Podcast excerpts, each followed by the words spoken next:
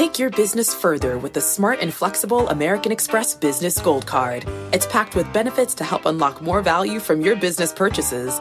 That's the powerful backing of American Express. Learn more at americanexpress.com slash business gold card. Electricity, a big idea that's inspired countless new ones. From powering the light bulb to virtually powering our entire lives. 30 years ago, State Street launched the SPDR S&P 500 ETF, SPY, a big idea that inspired the world to invest differently and still does. What can you do with SPY? Before investing, consider the fund's investment objectives, risks, charges, and expenses. Visit ssga.com for a prospectus containing this and other information. Read it carefully before investing. SPY is subject to risks similar to those of stocks. All ETFs are subject to risk, including possible loss of principal. Alps Distributors, Inc. Distributor.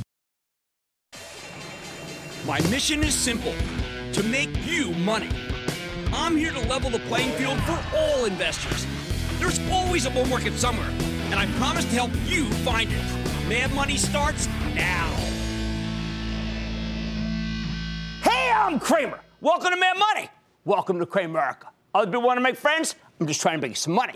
My job is not just to entertain, but to educate and teach you. So call me at 1 800 743 CNBC or tweet me at Jim Cramer. How many times? How many times do we hear that the gains from the tax bill are already baked into the market? How many times did the chattering classes tell us the move's been made? You'd be a fool to start by now. Well, after another good day where the Dow gained 99 points, the S&P climbed 0.64%, and Nasdaq vaulted 0.84%, new highs across the board. Who looks foolish now? Baked in. My derriere. Clean this up a little. Billy, we're all going to die. All right, look, every morning I peruse the research. Every morning I peruse the research that's published by major Wall Street firms, okay? Usually I get a mixture of about 10 upgrades and 5 downgrades. Most often we get a price target boost because the stock has overrun the projections. That's about as bullish as it normally gets. Today, though, today, I counted 29 upgrades of significance and 2 downgrades. 2 baked in. Baked in? Are you kidding me? baked in. I'm done with that. I'm done with hearing about baked in. This is the official baked in cake, and I am taking care of it right now. Thank you, uh, Steadicam producer, for my Bowie knife. All right, why are we getting all these upgrades, including? I'm fine, including multiple. Oh man, I'm on a diet. I got. I'm on a cleanse. Give me a towel. No, there's no way to start a cleanse. Anyway, including multiple recommendations that include estimate bumps. Tax reform. Tax reform. That's right. The very event that was supposedly baked into the cake that all the graybeards told us was in this already, they said it was being overblown, is proving to be the main reason for most of these positive analyst reports and upgrades. Which makes me wonder where are all those people who kept you out of the market because they thought the rally had run its course? Where are the bears? Are they in there hiding? Let me look. Oh, tax reform. Where are the bears who told you that don't buy now because tax reform's already all well known? Frankly, I'm outraged about this, as you can tell. I've been adamant that the surprise of tax reform, and come on, hardly anyone thought this bill could even pass as late as November. It occurred so quickly that the analysts didn't even have a chance to revise their estimates. Now we're getting upgrade after upgrade of any, of any domestic company that's even remotely a full taxpayer. Look at Ulta Beauty. All the beauty up over 15 points because it's getting a huge tax cut. Same goes for Dave and Buster's, Dick's Sporting Goods, Oracle, General Mills, so many others. You want a textbook example? Take Waste Management, a longtime Cramer fave that we own for my charitable trust. You follow along by joining ActionAlertsPlus.com club. This morning, Macquarie Research, legitimate firm, raised its target price for waste management from $79 to $114. Why? Because of the baked in tax reform. I could use some napkins. Anyway, better than licking your fingers when you're on a cleanse, let me tell you. And when you're on a Mexican bar, you mean I gotta stay away from tequila. Anyway, you know what? I think these are all buys. Every one of them. Ulta has spent enough time in the Bears den to surface without too much worry about competition from Amazon. Dave and Buster's can take that newfound money to expand, and it's got plenty of room to grow with an experiential feel and plenty of money to be made on liquor and those silly games like that claw that we get to spend 50 bucks on to get a three inch tall bear. bear? I'm not kidding. The claw. You ever, you ever, how much money have you lost in the claw? What are the margins on that business? As for Dick's, why not? If Foot Locker can do better and people like Nike all of a sudden, even Under Armour's going up, how can we not buy Dick's? Oracle's been oversold since that last quarter, which wasn't nearly as bad as the Bears made it out to be. General Mills delivered much better numbers. People like that peanut butter chocolate Cheerio thing, not the millennials. So why not upgrade this sleepy but once great company? And waste management? I think the garbage kingpin will have a fabulous quarter thanks to the post hurricane cleanups in Texas and Florida. Not to mention the home building boom. Can the stock actually hit 114? Hey, it's only at 87. But at this pace, other analysts will have to raise their price targets and the whole process will start all over again. You see, it wasn't baked in. That's the point.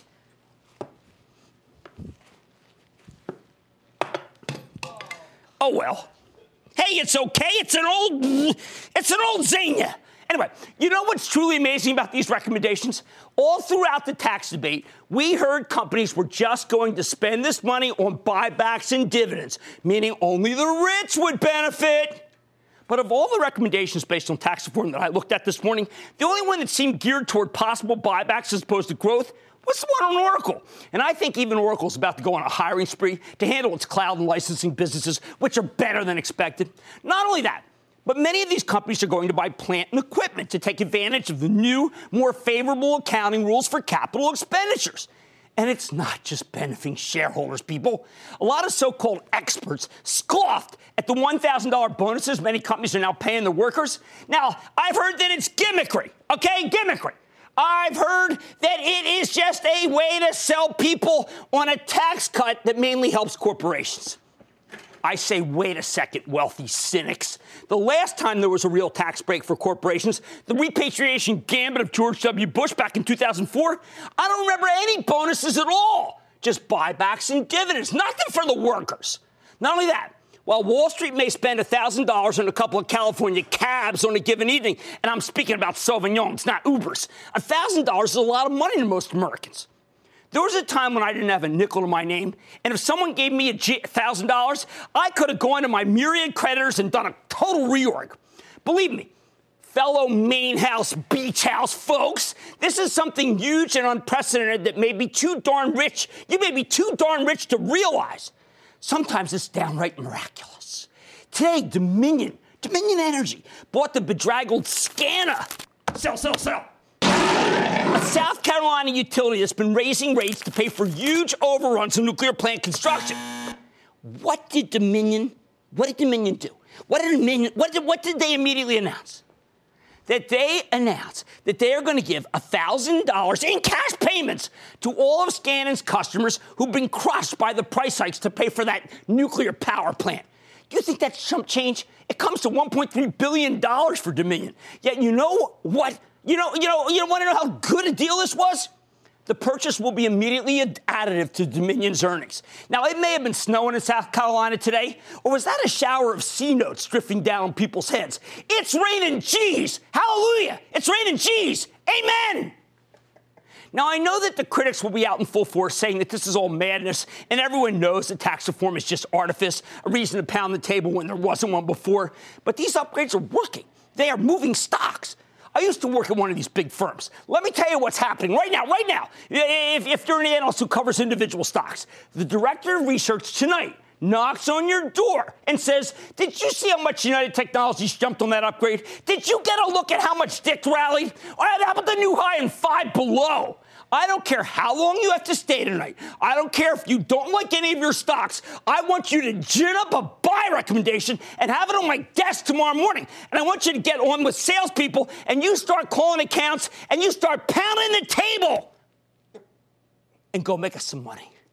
Now, I saw that happen repeatedly in the 80s and 90s, but I've been, it's been 16 years since I've seen so many recommendations that actually move stocks. Move them big. Believe me when I tell you, it's contagious. Oh, and guess what? We haven't even heard from the tech companies that are going to repatriate money yet. We haven't heard from the semiconductor analysts who know that there's oodles of cash on the sidelines begging to get in the group. Case in point, Nvidia. Without any news whatsoever, this stock rallied 14 bucks. Do you know how many people abandoned this one while I spent some time in the doghouse? Which is an apt term, by the way, given that my own dog, NVIDIA, has been moping around of late. Yeah. Okay, I didn't officially change his name to NVIDIA with PETA or the ASPCA or whoever keeps track of these things, but when you have a treat in your hands, trust me, this clown of a mutt answers to NVIDIA. So here's the bottom line. We're going into earnings season right now. The analysts are under pressure from the research directors to pound the table. They want to get ahead of when the companies themselves take their estimates up. And guess what? This was day one of the process. Baked in, I think it's just getting started. Why don't we go to David in my home state of New Jersey, get things rolling? David! Jim, love Mad Money. End the morning shows with you and David Faber. Yeah, man, that's a dynamite show. We should we should bake a cake on that show. What's going on? Oh, excellent. Wait a minute. I love. I find both shows to be very informative and equally important to me, entertaining. You both crack me up. I love it. Well, I mean, it's okay. a business show, but we try to keep people, you know, engaged. What's going on? Okay, December 28th, 2017. It was going through my watch list. Percentage gainers, that's what I was looking at. I saw WATT, W A T T, up approximately 20%. I bought a call on it, cost me $125. Sold it the next day. Very happy. All right, All that's right. good.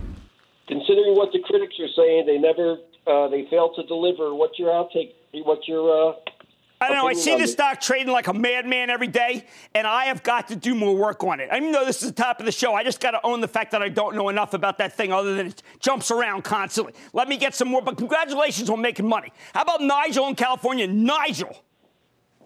Good afternoon, Mr. Cramer, and Happy New Year. Totally. I'm calling about Novartis and their acquisition of Advanced Accelerator, which is the symbol AAAP a company that did a really good job for me, and I made quite a bit of money. Now Novartis have taken over. What do you think of the company? I like Novartis very, very much. I think they do a lot of things right. I don't think they're getting enough credit. I think it's an excellent company and an excellent buy even up here. Okay, okay, everybody. It's raining cheese if you're in South Carolina. Tax reform is not baked in. Can we understand that from now on? This is what this was about to show you it's not baked in. I think it's just the beginning. On Mad Money tonight, I'm checking the 2017's Dogs of the Dow, see if any of those puppies could become your best friend this year. There goes NVIDIA. Then, is there still time to place for a place to in your portfolio for Children's Place? After a phenomenal run, I'll take a look at what's ahead for the retailer. And a company that can help you stick to your New Year's resolutions, like not eating cake and being on a cleanse. Don't miss my exclusive with the CEO of Mind Body and stick with Cramer. Don't miss a second of Mad Money. Follow at Jim Cramer on Twitter. Have a question? Tweet Cramer. Hashtag mad tweets. Send Jim an email to madmoney at cnbc.com or give us a call at 1 800 743 CNBC. Miss something? Head to madmoney.cnbc.com.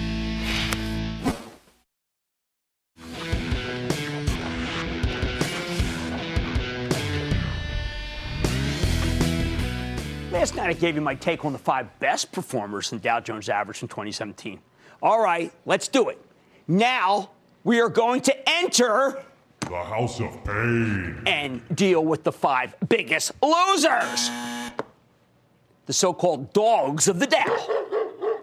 Although, that when you consider that other than General Electric, no stock in the index was down more than 7%, there really aren't a lot of dogs to round up. Good thing, too, because with GE's hideous 45% decline last year, there's not much spare space left in that doghouse. But even GE stock might finally be finished going lower, at least for the moment. Let's not get ahead of ourselves, though. I want to go in reverse order, taking the Dow's worst five performers from strongest to weakest, meaning GE's dead last. Couldn't resist, sorry. All right, who was the fifth weakest uh, Dow stock last year? Verizon, which ended the year down 0.8%. The gigantic telco carrier gave us some real oddball performance, frankly. Typically, when the Federal Reserve starts raising rates in earnest, investors tend to bail on higher yielding dividend stocks. But Verizon has soared eight points from the middle of November, despite last month's rate hike and the prospect of many more going forward. And the darn thing doesn't seem to want to quit other than today. Maybe it's starting to win back customers it lost to other carriers, including the uncarrier which is or T-Mobile. Maybe the Fed's rate hikes have been so well telegraphed that they're now a non-event, and the stock's 4.5% yield is starting to look real attractive.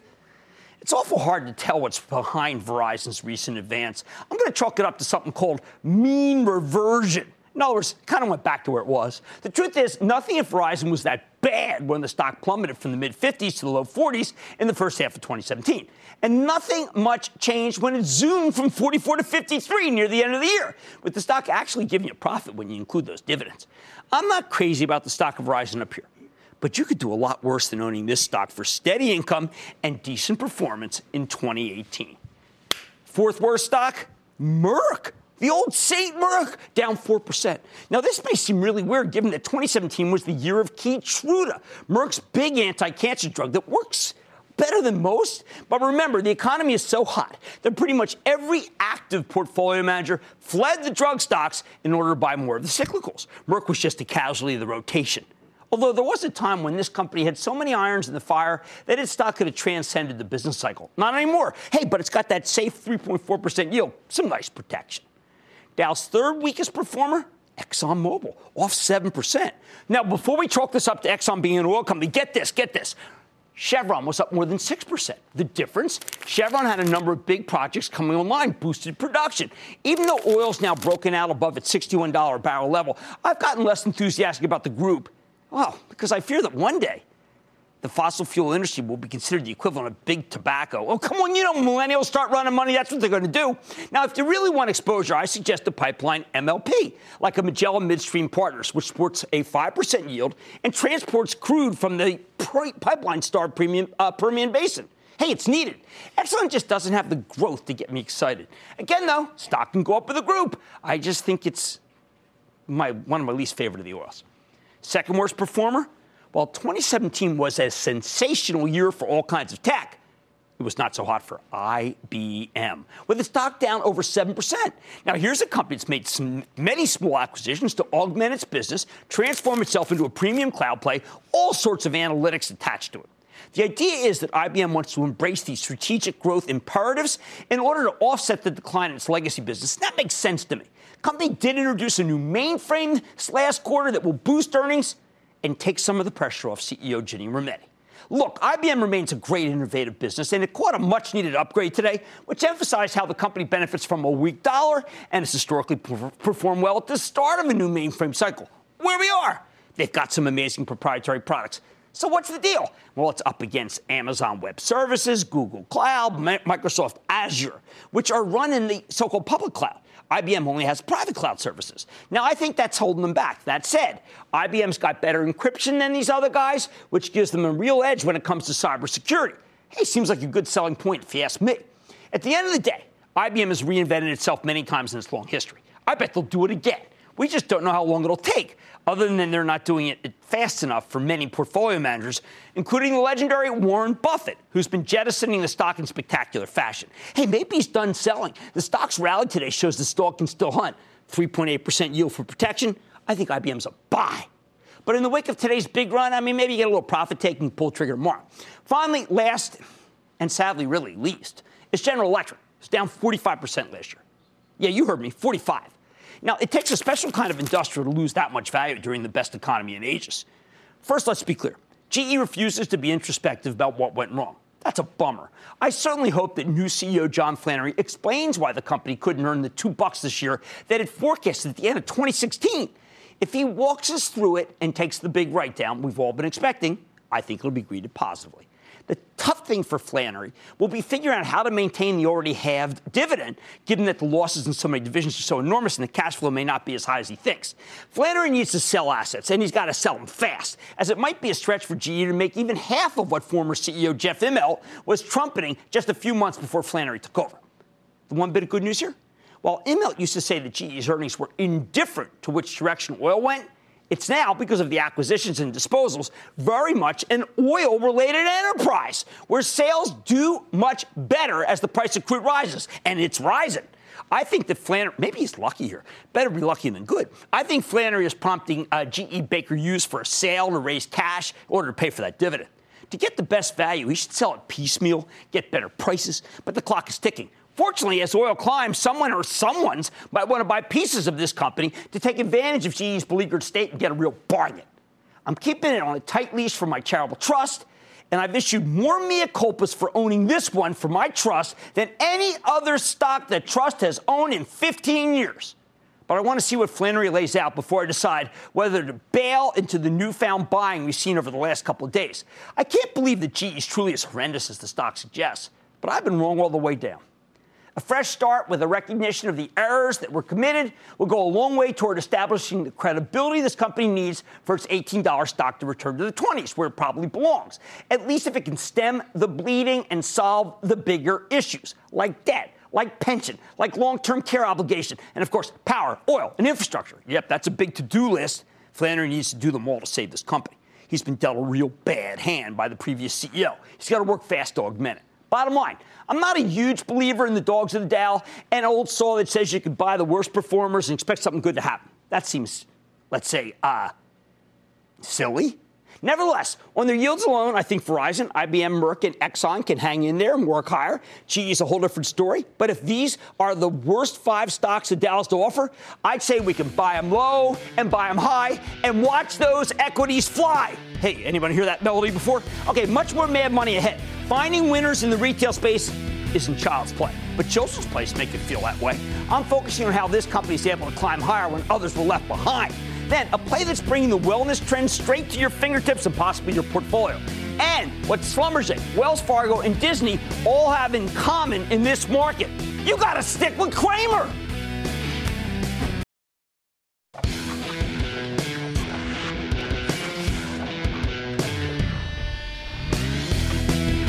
Some stocks just don't know when to quit. Maybe they take a breather or even go into hibernation for a couple of seasons, but then they come back stronger than ever. And when you find one of these winners, you need to hold on for dear life and get on the ride. Take Children's Place, PLCE, the pure play children's apparel uh, retailer that's one of the few mall based brick and mortar chains that has thrived in recent years. The stock has more than tripled since its lows in 2015. Yeah, it's brick and mortar, including a terrific 44% run last year alone. But here's the really crazy thing. For most of 2017, the stock of Children's Place did nothing. It was basically in a holding pattern until mid October. That whole 44% gain came in the last 10 odd weeks of the year as part of the broader comeback in retail. But these gains are a lot bigger than what we saw from other brick and mortar merchants. So, what caused this stock to catch fire all over again? And more importantly, of course, for you, can it keep roaring in 2018? First, let me give you some background on this story because what's really intriguing is not that the stock vaulted into the stratosphere when retail came back into style on the Wall Street fashion show.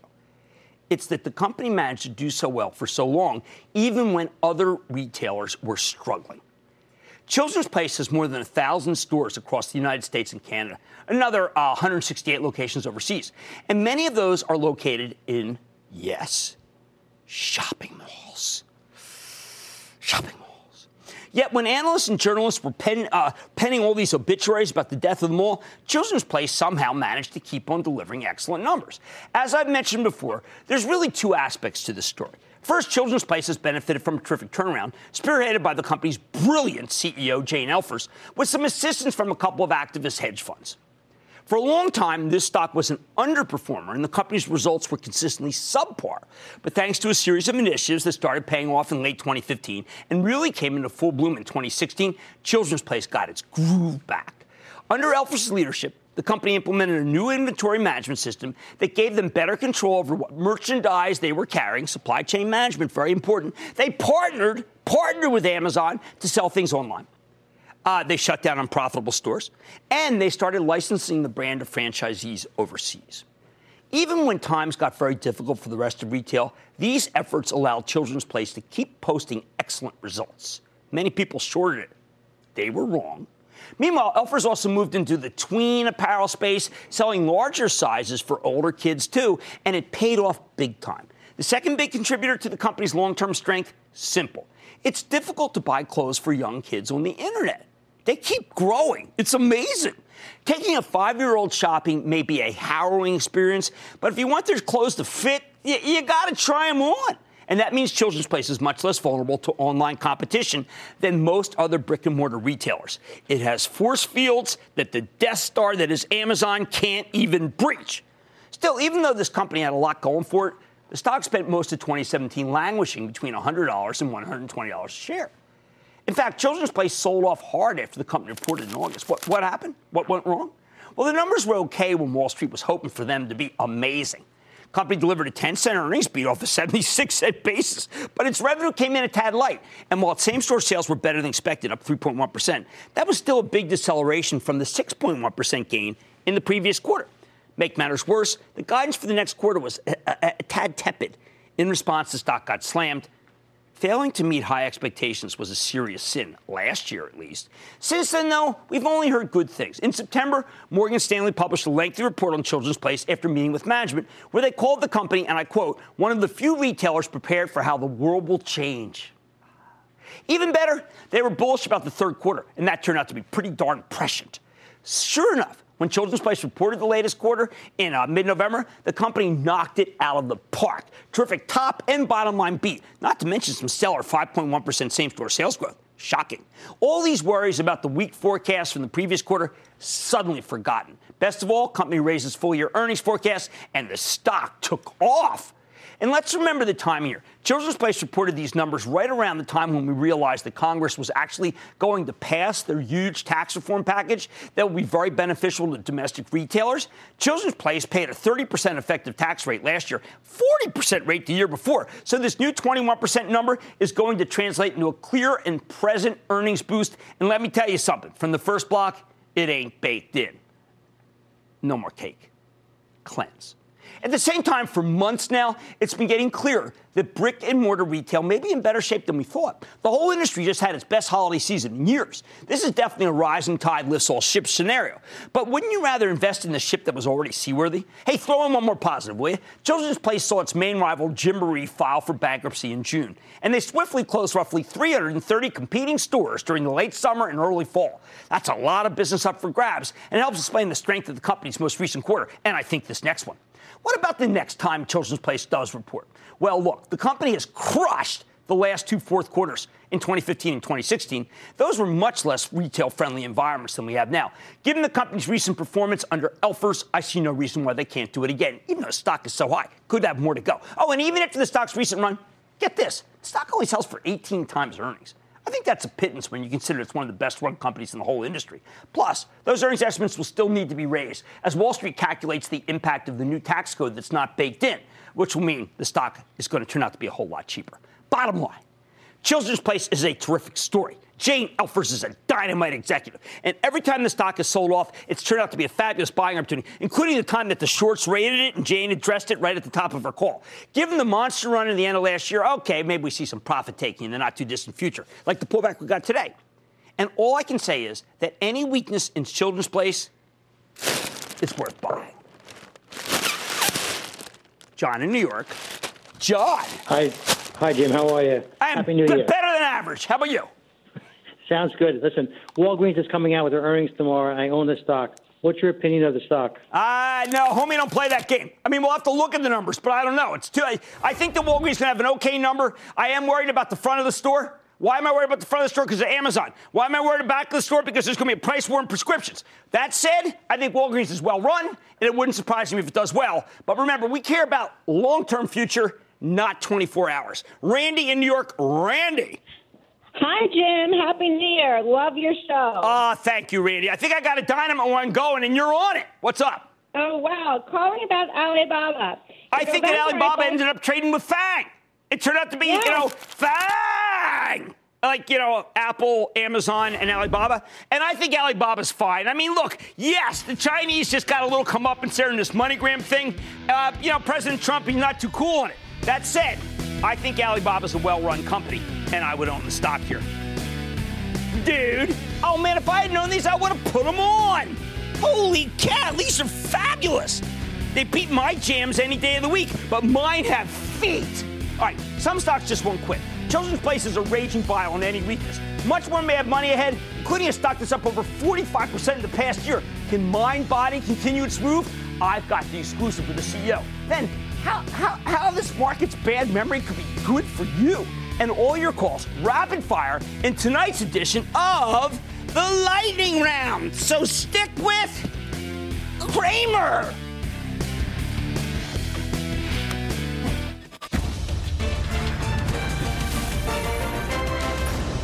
Tomorrow, kick off the trading day with Squawk on the Street. Live from Post 9 at the NYSE. Do they know anything other than Instagram? C uh, note. C note. Boy, they don't know what a C note is. They probably don't even know who's on the C note. They probably think it's like far, a long, long way to go. It all starts at 9 a.m. Eastern.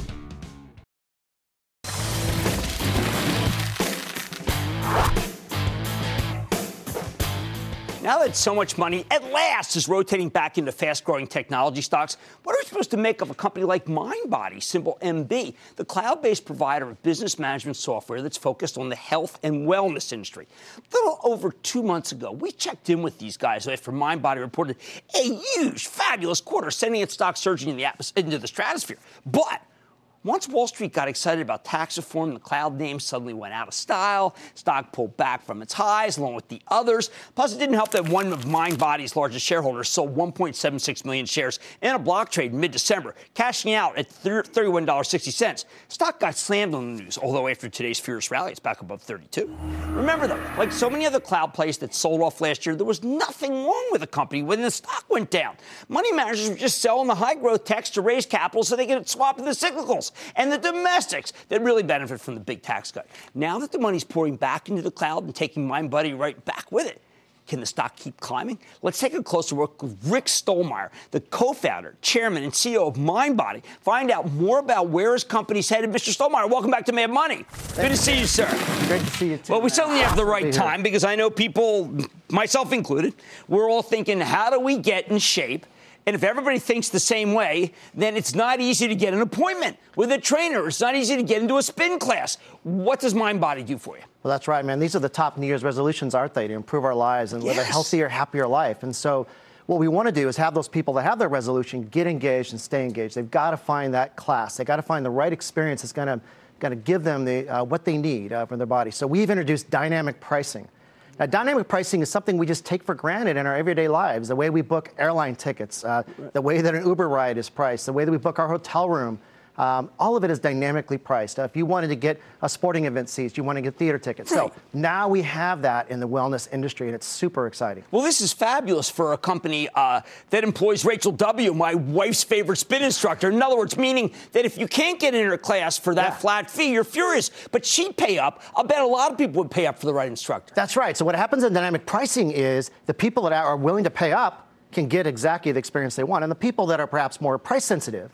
And let's talk about the college student, for example, or somebody on a limited income. They're able to find classes that are much cheaper, $10, $12 for a class, to have an experience that other people might pay 35 or $40 for if they're more time uh, flexible or if they're willing to book in advance, just Right. like it works with travel. All right, now let's back up, Rick, for those who aren't that familiar with the idea that you even have to fight to get into a class.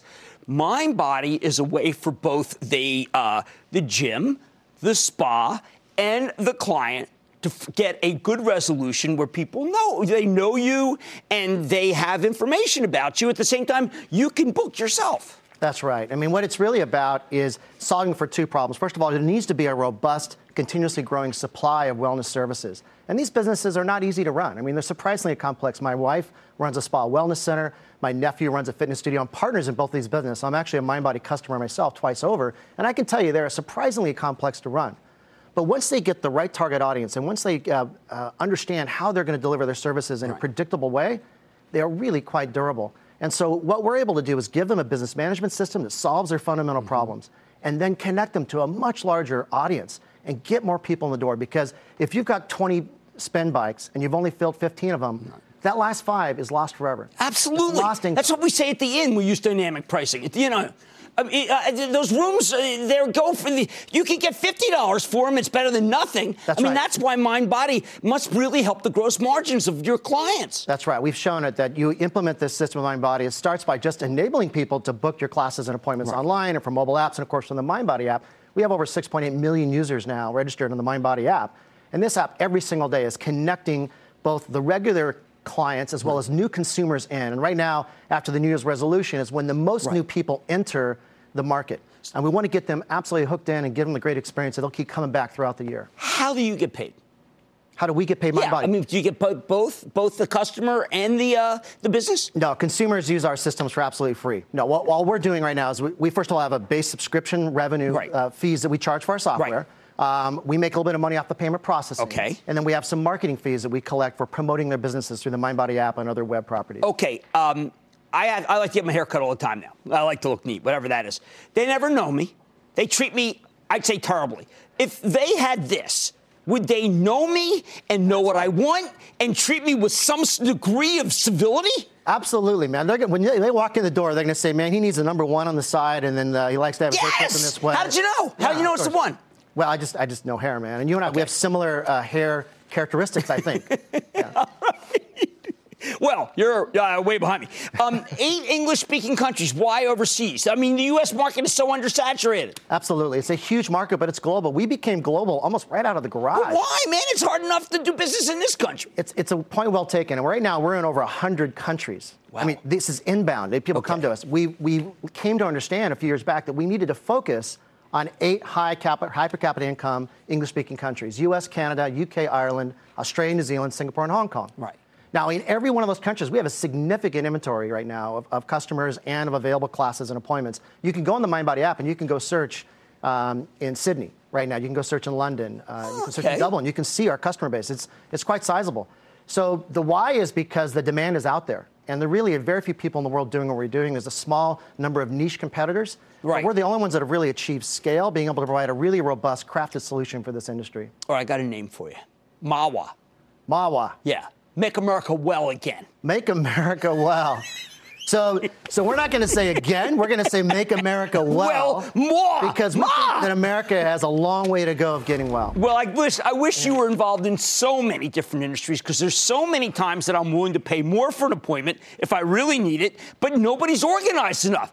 I don't think you should just be salons and hair. I mean, I wish my doctors used you. I wish that Walgreens used you when I went and used the Minute Clinic. Well, that's how we see ourselves. We see ourselves as the marketplace of wellness. We see ourselves as the system that's going to enable us to get at the real issue in our country, which is the $3.4 trillion a year that we spend on healthcare now. $3.4 trillion a year. That's close to 20% of our GDP. 86% of that is preventable causes. We're not exercising enough, we're not eating the right foods, and we're all dealing with way too much stress. And you know, when you sign up for one of these classes, you not only are going to get fit, you're going to get a social experience. You're going to make oh, friends. Total agreement. You're going to create a community. I mean, a lot of people are suffering from loneliness. This is really powerful stuff. And No. Once people realize the, the, the dopamine and serotonin hit when they go work out, they're hooked. You get It's hooked, absolutely you get hooked true. on wellness instead of hooked on junk food. Lori B and Rachel W are two of the most important women in my wife, my life because if my wife sees them, she's happy. If she can't get in without dynamic pricing. Absolutely. Do it. Rick Stollmeyer, co-founder, chairman, and CEO of MindBody. I like this one. Mad Money's back after the break.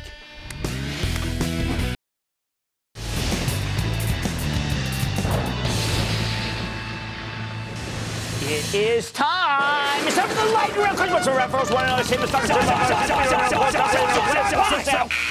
And then the lightning round is over. Are you ready, Ski Daddy? It's time for the lightning round. Going to start with Mark in Virginia. Mark.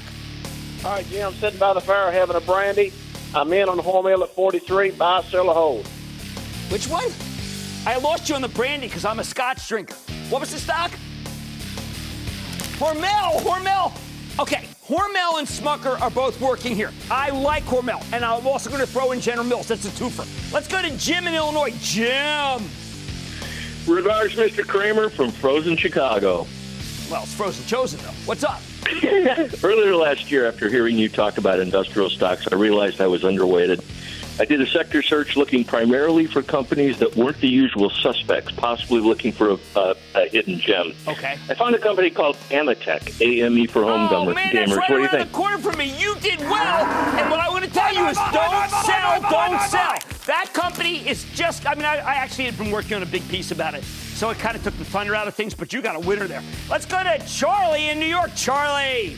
Booyah, Jim.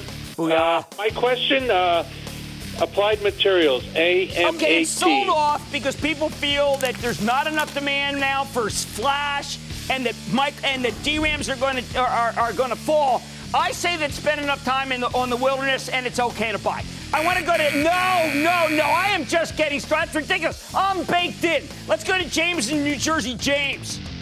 Hey Jim, thank you for taking my call. Uh, I'd like to discuss Nabors ticker NBR. Oh man, finally- really? That's like the that's like the worst one of them. But the chart's good. I guess it could go to nine if oil goes to 65.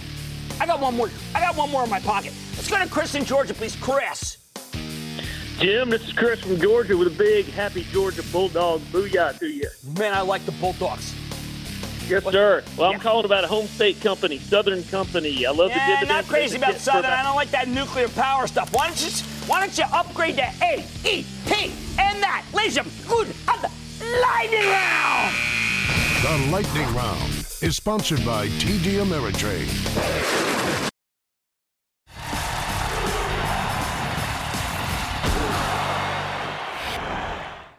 Tell a lot about a market by the way it reacts to bad news. If the market turns a blind eye to a negative story about a particular company, and then a few days later the stock starts a furious rally, buy, buy, buy, then you just might have something special in your hands. Normally, negatives linger or create prolonged sell offs. In this tape, bad news is packaged, forgotten, and then the upside games start all over again. Last night I talked about how the stock of CSX, the giant railroad, i- is back to where it was trading when we learned about the tragic death of its CEO, Hunter Harrison. Immediately following his passing, the stock got hit with a nearly 8% swoon. And given that CSX ran up 25% on the news of his hiring, you'd expect the news of his death to hit the stock pretty darn hard after all. Harrison took the job less than a year ago. But the market quickly forgot as it fell back in love with the rails and CSX raged higher once again. All aboard! It's not just CSX. I can name five different situations off the top of my head where bad news has been totally forgotten and errors forgiven or absolved simply because the bulls are looking for any bargains they can find. Buy, buy, buy! Let's start with an obvious one, Wells Fargo. All right, here's a company that was still, uh, it's still very much in the crosshairs of the regulators. It's made numerous admissions of bogus account opening chicanery, and we still don't have the final numbers. The Federal Reserve could take severe action against the bank. Their own hand-picked investigation team blasted the culture that allowed the shenanigans to occur. Yet how's the stock doing? It's been blasting through the roof, breaking out a- above the 60 level after languishing in the 50s for ages. Somehow Wells Fargo's misdeeds have become more like a minor indiscretion, and all people care about now are Fed rate hikes and how it'll impact Wells Fargo's bottom line. In fact, Wells caught an upgrade today from Bernstein that barely mentioned the chicanery. Incredible. Or how about Nucor? All right, this steelmaker has pre-announced shortfalls three quarters in a row. What's the stock done? Well, it's gone pretty much in a, up in a straight line, a 13% move higher after the last shortfall was announced. And it was a meaningful one, a real meat axe, not a butter knife or a cut. Why did the stock rally in the wake of horrendous number cuts? Because investors are hoping for federal infrastructure projects and a prospective tariff against Chinese steel imports. ActionAlerts.com uh, club members know that I've been endlessly disappointed in Nucor, the company, but not the stock, which is hot as a pistol. They're like two different animals, a bear and a bull, so to speak. Everyone seems to have forgotten the last pre announcement, even as the company's given no assurances that the next quarter will be any good at all. What else? Two months ago, there was a major panic in the stock of Macy's. Investors grew concerned that the department store chain wouldn't have enough money to pay its dividend. All assurances by Mr. Jeff Gennette failed, even as the company has vastly improved its debt position while generating some nice cash flow improvement, and the stores are looking better. Now, with some cold weather and some chatter about stabilization in retail, the stock has zoomed almost 50%. And nobody says a peep now about the safety of the dividend. Who knows what will happen here if Nordstrom comes back and says it's in play and wants to go private again? Today's weakness in Macy's may very well be a gift. United Parcel came out on December 5th, announced it was having some problems meeting holiday e commerce demand. Holy cow, stock got hammered. Yesterday it folded $4.52. Today added another $2.74, more than erasing what was left of that decline, the stock has hit an all time high today. Finally, in the first week of December, Schlumberger stock fell from 64 to 62 after it gave a talk at a Cowen conference that led to estimate cuts galore. Now the stock's up nine points from those cuts, with no real sign of improvement in its services business, even as I like Schlumberger very much. Sure, the price of oil's risen, but numbers are coming down anyway because nations and companies aren't boosting their drilling budgets yet. Stocks should be falling, not rising. In the old days, that's exactly what it would do. These are just some of the most obvious examples of negative stories that the market has simply stopped caring about a few weeks or days later. It's an absolution, a blanket pardon, and a memory lapse all rolled into one big ball of bullishness that's a major prop behind the spectacular rally that we have been enjoying for more than a year now. Stick with Cramer.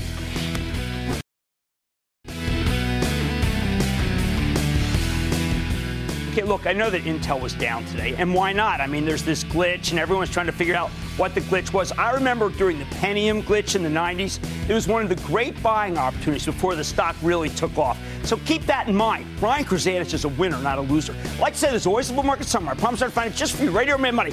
I'm Jim Cramer, and I will see you tomorrow. This podcast is supported by FedEx. Dear small and medium businesses, no one wants happy customers more than you do. So you need a business partner just like you. Like FedEx, who understands your passion for serving your customers because they have the same commitment towards you. That's why FedEx offers you picture proof of delivery, packageless and paperless returns, as well as weekend home delivery to 98% of the U.S. on Saturday and 50% on Sunday. See the FedEx service guide for delivery information. What's more, FedEx Ground is faster to more locations than UPS Ground. Trust FedEx for timely deliveries. See what FedEx can do for your business.